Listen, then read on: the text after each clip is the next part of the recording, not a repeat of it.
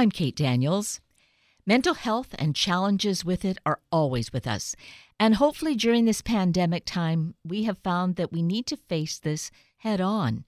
To underscore this, we are first meeting Kevin Peterson, a family addiction psychotherapist and author of Chronic Hope Families and Addiction. Kevin Peterson, good morning. It's so great to have you join us this morning and, and talk some really important life lessons here.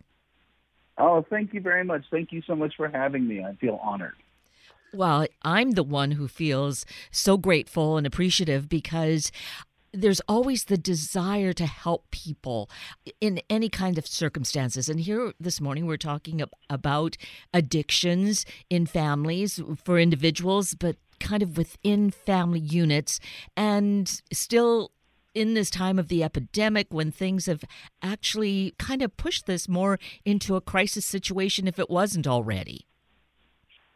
Absolutely. What's happened is that um, people have turned to self-medication at higher levels than we've ever seen before, and and because everyone's been contained, um, I think it's becoming more obvious. You know, before people might be able to hide it or, you know, do it outside the house or do it elsewhere, but now everyone's sort of right on top of each other. So all of a sudden, it's it's becoming um, an, a bigger issue than it already is, which it is a big issue to begin with.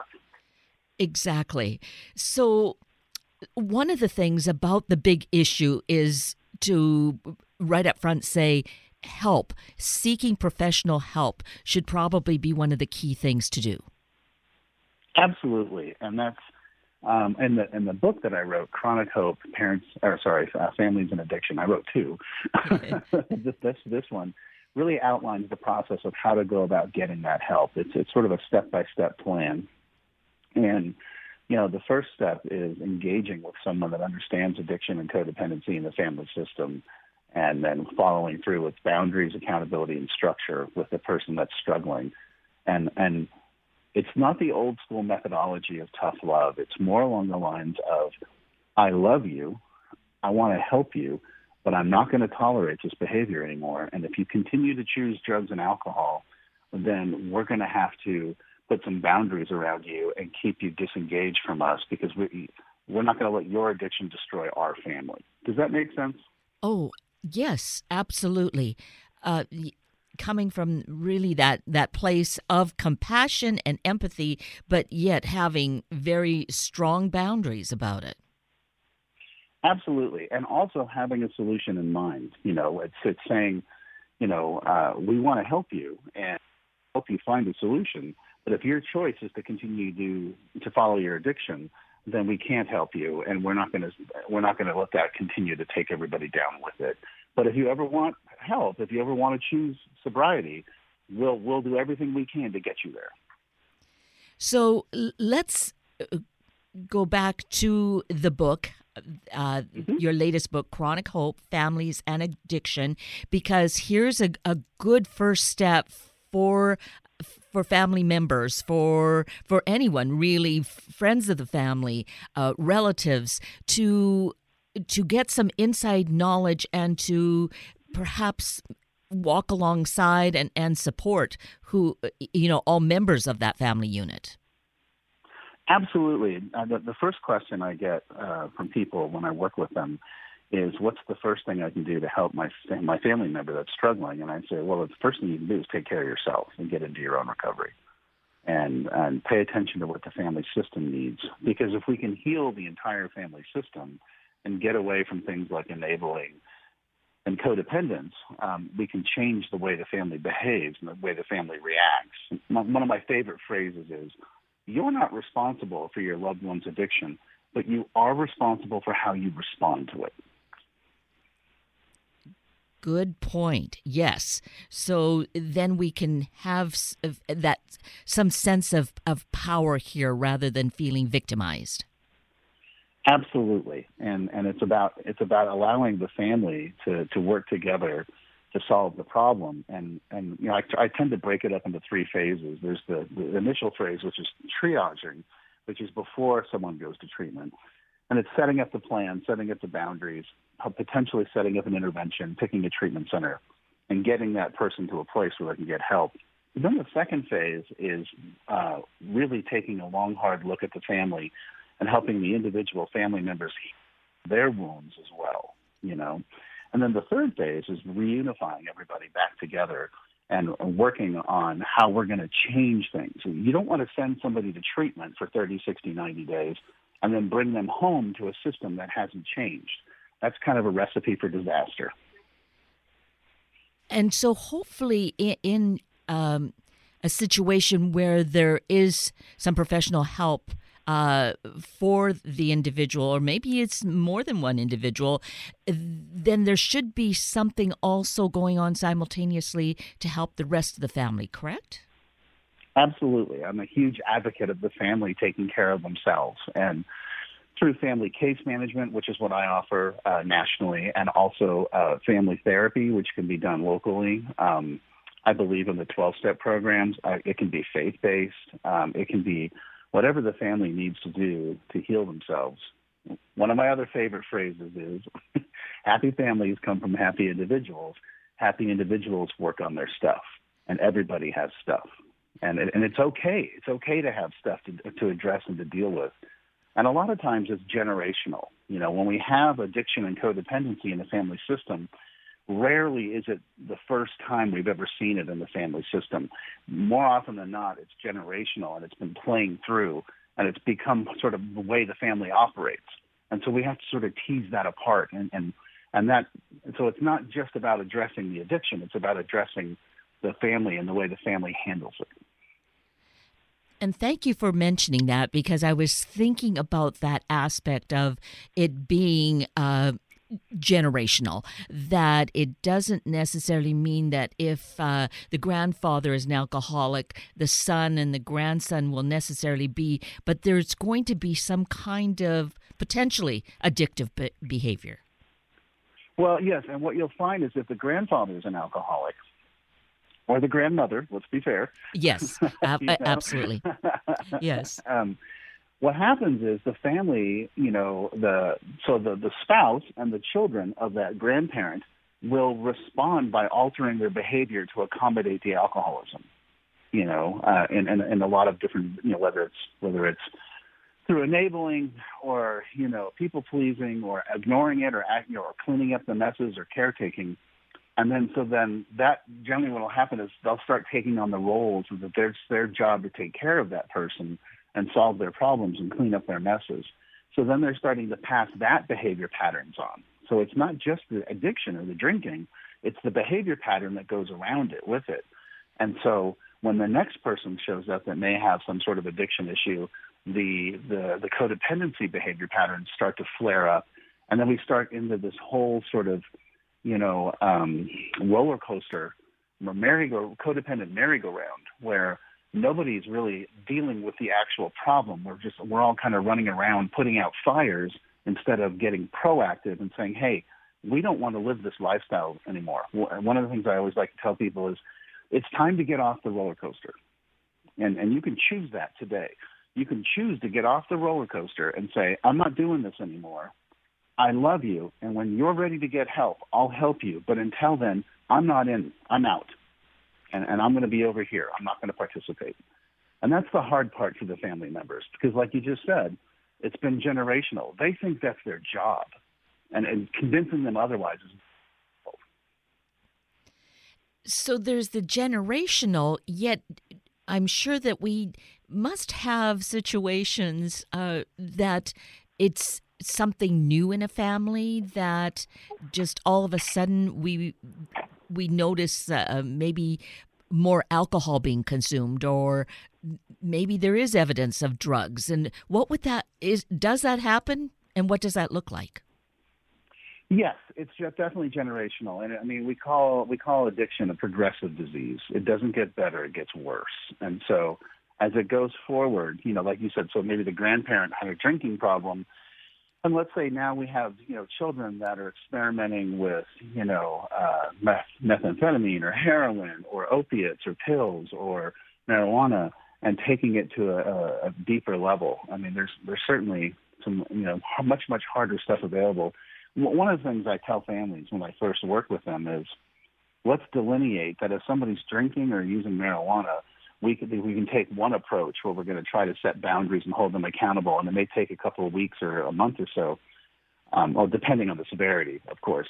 But if they're using opiates or heroin or meth or cocaine or any one of those drugs, they could die the next time they use them. So we have to take a much different approach. It needs to be more drastic.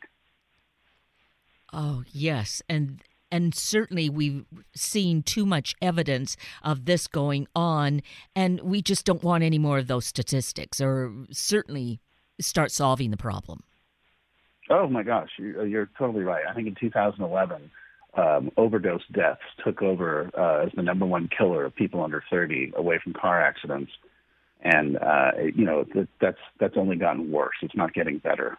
And so what I try to do is create is a systemic plan for families of how to deal with this and how to go about addressing this. Because, like you said earlier, they feel hopeless and, and they feel completely something that's it's foreign to them. They're like, we don't know what to do, and they tend to call you know, the priest, the minister, the rabbi, the pediatrician, the family doctor, maybe they're seeing a therapist. But if you're not trained in addiction and codependency and you don't have this life experience, it's a foreign concept. You know, I grew up in a house of addiction. My mom was a prescription drug addict. Um, I became an addict and an alcoholic. I got sober on May 5th, 1991, and then I became a mental health professional. So I see this from all different sides you know, I think the thing that's important is that you find someone that understands addiction and codependency and, and the structure of the family system. And I don't just mean clinically or intellectually. I grew up in a house of addiction. Uh, my mother was a prescription drug addict, and uh, and then around 13, 14, I started using drugs and alcohol, and I became an alcoholic and a drug addict myself. And then I, I got sober, and then I became a mental health professional. I've been sober since May 5th, 1991. And that gives me a unique perspective where I understand what it's like to be the family member. I, I understand what it's like to be the addict. I understand what it's like to be sober, and I understand what it's like to be the mental health professional. So when people come to me, I can give them, I understand, I have the empathy of understanding exactly what's going on and how they feel and the urgency of the situation. And that's why I give them a very direct plan on how to solve the problem. But part of that problem solving is dealing with the family, not just the addict. And your situation really is perfect in the sense of having lived the experience, having gotten the help to become healthy, and then to be able to share. So you really come from a place of knowing, not just theory. Exactly. That, and I think that's so important. And, you know, it's kind of sad because, I mean, I went to a phenomenal master's program at Regis University in Denver, and there was one substance abuse class offered and uh, you know, and I took it, and it was great. I enjoyed it, but you know, when you really take a look at drugs and alcohol and the impact they have on our society, it's it's pretty much pervasive. And I think anyone who's going to be a therapist really owes it to themselves to pay attention and start looking at, you know, what's the usage like in the family system or the individuals that I'm working with. But the problem is they're not trained for it and they don't have the experience like you just said. Oh, we have so much that could be discussed and and just in such insufficient time. But I think we at least are at a place of saying there are these problems exist, the addictions exist. If you find yourself in that situation, there's great help available. And certainly with your experience and your books, if someone's just trying to figure out where to go, learning from reading this and then seeking help would be a great way to go. So it's Chronic Hope Families and Addictions. And let's share your website. Yes, it's chronichope.us and we have a Apple podcast, uh, the Chronic Hope Institute. We have a YouTube channel, the Chronic Hope Institute. we have Instagram, we have Twitter, we have a Facebook page where every month we do Ask the Questions and I answer them live.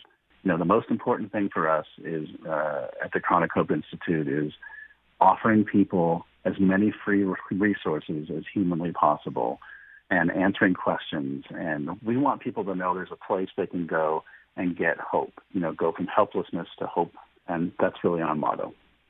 Well, thank you for being that ray of hope and light in this world. Oh, it's my pleasure. And again, thank you so much for your time. Now, let's meet David Rabadi, a mental health advocate whose mission is to erase the stigma surrounding mental illness. He's also the author of a new book dealing with his experiences with bipolar disorder, and it is How I Lost My Mind and Found Myself. David Rabadi, good morning. Thank you so greatly for being with us today. Oh, it's my pleasure. Thank you for having me. David, I just am uh, really uh, what deeply grateful that you are so open and so honest and uh, as a national speaker for NAMI, for the National Alliance on Mental Illness and mental health advocate, as well as the author of your own biography, How I Lost My Mind and Found Myself. I mean, that is just uh, just so much that you are doing in this very uh, special field of mental health and mental illness where you are the strong voice, the strong advocate. So I feel that you are such a great voice and resource for us to be able to share about yourself and encourage others who might be, you know, hiding in a eh, kind of in the corner thinking, I can't talk about this. What do you say about you know, I guess tying into your own experience to people who have, I guess it would be, let's call it shame about having some mental challenges? Well, I would tell them not to have or feel that shame because there's no reason. It's a no fault illness. It's not like we did something to uh, have this happen to us, um, or that it's. I think it's, and I know I felt the shame because in the beginning of my diagnosis, I was very angry and how, and I guess hurt because I felt like no one would want to hire me, no one would want to date me because I have bipolar disorder, and I found all that to be false. Um, I think that we're uh, enemy when it comes to um, how we perceive ourselves and what we want out of our lives and things that we want to accomplish. And having mental illness can disturb some of those things because it interrupts the course of your life. And you have to take care of yourself, so you shouldn't feel shame for needing help and wanting to get better. So I tell them to be easy on themselves and not to feel the shame and to find the courage to seek the help that they need because it's really no need to suffer in silence. You know what I mean? Absolutely. And you did suffer in silence for some time. I did for a long time. Um, the interesting thing is, I never knew I had bipolar disorder until I had my first psychotic episode. So, for years, I just experienced high shifts in mood, like high energy, and then low energy. And I thought that was something that everyone went through. It wasn't until I was taking Adderall, which is an amphetamine that worsens the condition for people that are bipolar. And because I didn't know I had bipolar disorder, I didn't know what I was doing to myself. And the doctor that prescribed Adderall, the reason why I was taking Adderall is I just wanted to lose 10 pounds. So I thought it was an appetite suppressant. Mm-hmm. I didn't know it was for people that have ADHD. So the doctor not running tests and doing an assessment to see if I had bipolar or um, he just freely subscribed Adderall to me, and I just I didn't do my research about it because I just thought it was an uh, an uh, appetite suppressant, and I learned the hard way that it wasn't, and I had to deal with having a psychotic episode, and I was prone to having delusional thoughts. So um, in the beginning of my diagnosis, I was in a lot of shock and denial, and it wasn't until I had my second psychotic episode that I was just in fear for my life, and I felt like, okay, I have to be on medication for the rest of my life because I'm prone to having delusional thoughts now, and that disturbs the course of your life and your journey and things that you want to accomplish. So, um, for me to live a productive life, I need to stay on medication. So that is uh, an important piece of this is to be aware that medications are going to be part of life and you need to just accept that and not feel that there's just something very bad or negative about it, right? Exactly. And you know, I it took me a while to accept it, but one day I was uh, at my parents' house and my mom is a diabetic and she was taking her insulin shot and I remember thinking she has diabetes and she needs insulin to level out her sugars. She doesn't feel ashamed for having to take medication for her sugar levels being, you know, um, out of whack sometimes. So why do I have to be feel ashamed for taking medicine that helps my mood stay stable? Yes. And it's like where I guess media sometimes has a way of sensationalizing people with mental illness as being crazy or um, out of control or violent, and that's really false. Like I'm, I have never had a physical altercation with anyone in my whole adult life. Maybe one time in my teenage years, but I'm not a violent person. I don't go around uh, destroying things or having violent outbursts. So the disease affects everyone differently, and everyone has a different environment that they grew up in and what they're used to. And I, I feel that the more education and the more people that want to share their stories will help lessen the stigma against mental illness, and people will start to realize it's not something to be ashamed of, and um, there's hope, and that there's a productive life out there for you to live, and you don't need to suffer in the silence. I love your comparison with seeing your mother and the insulin she would need to take. I, I think there's just such a direct correlation there in terms of eh, medications can help us to balance out our life. So we need to embrace that we are living in this time when this is available to us. Yes, and I think you have to ask yourself. You have to ask yourself if you're someone that has mental illness and suffers from either bipolar or schizophrenia, or um, some people have both, or have ADHD. Do you want to live a productive life, or do you want to live a scattered life that's that can be out of control and um, disturb anything that you're trying to accomplish, or um, I guess um, just not being stable. And for me, it was important to be stable. It was important to have my independence. It was important to be um, someone that's a part of the community and doing good for the community and living a fulfilled life. So all that stuff was important to me, and I realized that the only way for me to have it was to be on medication. And my sister, I remember in the beginning because I was very angry in the beginning, and I didn't want to be on medication, and I felt like I was robbed from my life, and like it's it's almost like being in jail. And my sister said, David, people take vitamins for their hair, their skin, um, their metabolism. She's just like, so why don't you view your medicine as taking vitamins for your brain? Hmm. Like it's just helping you.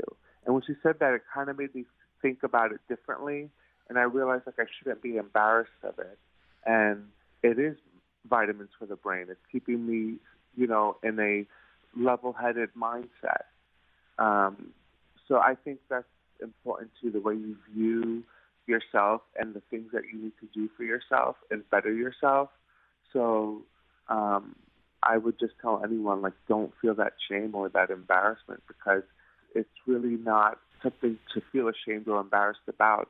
We all need help at some time in our lives with any well, any one thing or, or sometimes plenty of things. And there's no real reason to feel ashamed for seeking help. Exactly. So that that's another piece of it, uh, uh which you've just underscored, is having uh, another advocate on your side, someone as your own cheerleader to encourage you. Don't feel that you need to be going through this alone. Exactly. And um, I think that, especially with this whole pandemic, mental illness has come into the forefront and we're having more of a conversation about it. And more people are feeling, um, I guess, I guess a lot of anxiety now that people have to stay home and they have to not go to work and they couldn't go to school and they couldn't be social. So I think this pandemic has really brought out a lot of um, awareness for mental health issues, and it's the only positive that thing that has happened. I think um, because before it was like people did not want to talk about mental illness at all. And I'm on a mission. I want to make mental illness look so good that everyone wants it. Like I just I just want it to be a natural form of dialogue between people and people be open and honest. And with being open and honest, you're being good to yourself and kind to yourself. And seeking the help that you need is just going to lead you to living a productive life. And here you are living proof of that. There is this mental health condition, bipolar disorder, but it, it is something that can be diagnosed and medications can be prescribed and you can as you are doing be living a, a very important productive life where part of your role here is to help others encourage the rest of us to see it in that in that light uh, yes and you know what's interesting when i go to universities like different colleges and share my story with the students it's always interesting that like I get these students that want to talk to me in private because they can relate to some of the things that I was sharing. And it makes me feel good, but it also makes me feel sad that they're not comfortable to just openly ask the questions. They'll directly ask me in, in person, like personally, not in front of the crowd. And I just thought to myself, when I was diagnosed with mental illness, I was in a dark place and I was in a very sad and very scary place. But it wasn't until I heard someone speak at a NAMI workshop and he shared his story. He had the same condition that I had, that it gave me hope and inspiration that I could have a productive life. And he was in reco- he was in um, recovery for about ten years. Like he didn't have any mental breakdowns. He was productive. He had a job. He got married. He started a family, and it gave me inspiration when he shared his story. So I just imagine what it would be like if we were all able to live our truth and tell our stories, how inspiring that would be for other people to hear, and what a difference it could make in the world.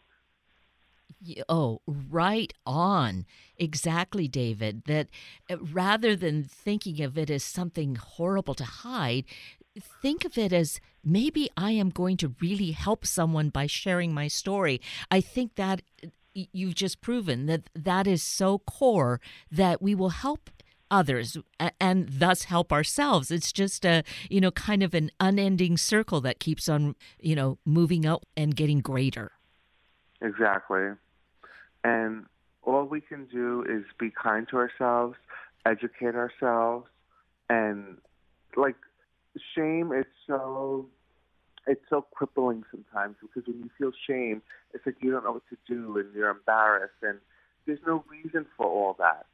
And I think the biggest gift of all is helping others in life. And for me, it's very rewarding to share my story, to share my truth, because I can help someone not make the same mistakes that I made or follow the difficult path that I followed that took me a while to come to acceptance. And assurance and loving myself and just being, you know, I guess as a person that has mental illness, mental illness is not for weak people.